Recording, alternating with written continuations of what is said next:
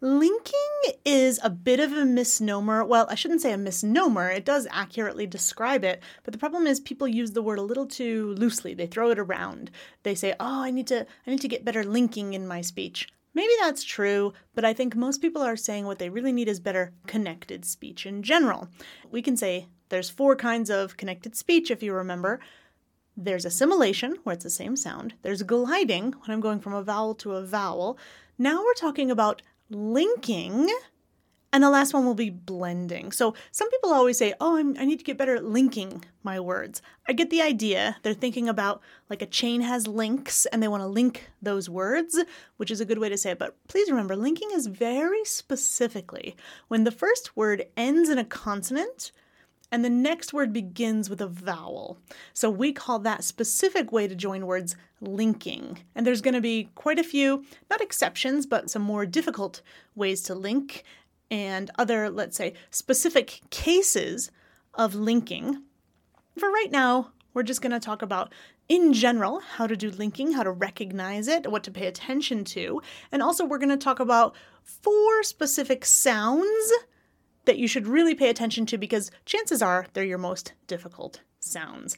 So, let's have a few examples of linking, basic examples, and then we're going to go back to our sentence that we were talking about for breakfast that contains all the different kinds of connected speech. If we said that linking is a one word that ends in a consonant and the next word begins with a vowel, if I say the sentence, I have a pen, I have v. I want to watch out because there's a silent E when I write it, but actually it does end with a consonant sound, and the next one, uh, uh, that's a vowel. That's our schwa if I'm reducing. I have, have, have, have, I have a pen. What about if I say, I visited the Big Apple on Wednesday? I've got more than one here. I visited the None of those are linking. But if I go from big g g g g g to a apple, that's a chance to link those words. G g g ga ga gapple, big gapple, big apple, big apple. Also, the word apple ends in a silent e. So really, we can say the last sound is a la la la la la or a l l. Really, it's a dark l. I'm going to open up to my ah lawn lawn, big apple lawn, big lawn, big lawn. It's starting to sound like one word.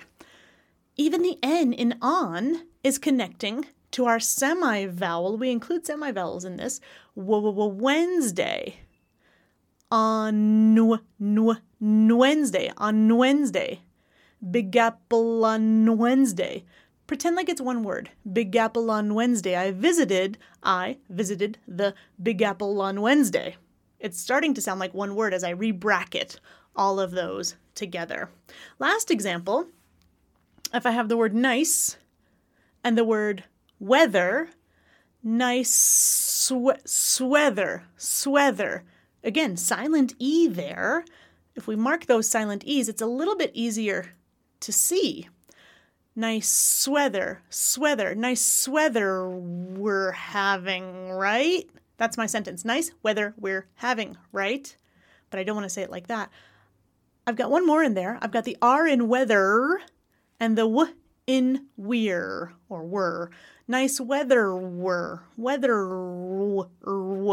The inside of my tongue is curled up and I'm doing that R, that American R, and, and then my lips can come around and make a nice tight W. So really, I can keep my R in position. Er, er, and my lips can just come around and make that sound. So let's do those three, and then we'll talk about breakfast. I have a pen. I visited the Big Apple on Wednesday. Nice weather we're having, right?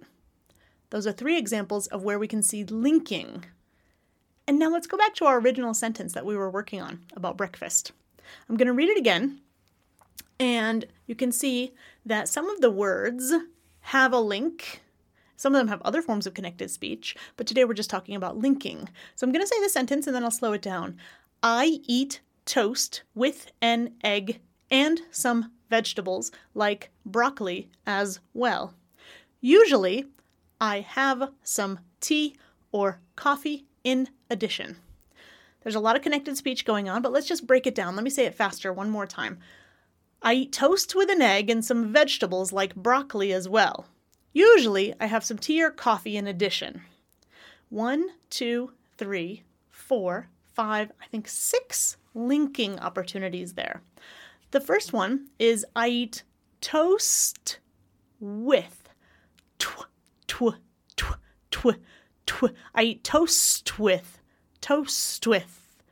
And then take that with and go to your a and an with an with and I could reduce it to schwa with an with an also that n leading into the e in egg with an egg with an egg. Last one I can say eh for and or I can say uh the schwa with an eggen some eggen eggen. One, two, three, four, five words together. Toast with an egg and all of them are going to be linked together.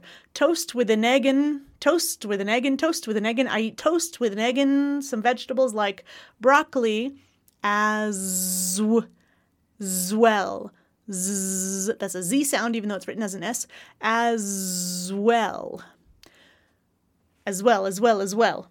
Usually I have some coffee or tea in addition. In addition in addition, in addition. See if you can hear all of those. I eat toast with an egg and some vegetables like broccoli as well. Usually, I have some tea or coffee in addition. That's how we're going to link our words together. And in the next episode, I want to talk a bit more about some very specific mistakes you should listen for. Specifically, a linking mistake in a TH sound, an R sound, an NG sound and an S sound, like we said a moment ago, where it's as well. Are you linking an S? Does it sound like as well? Or does it sound like as well? That's what it should sound like. So until then, happy linking, and I'll see you soon.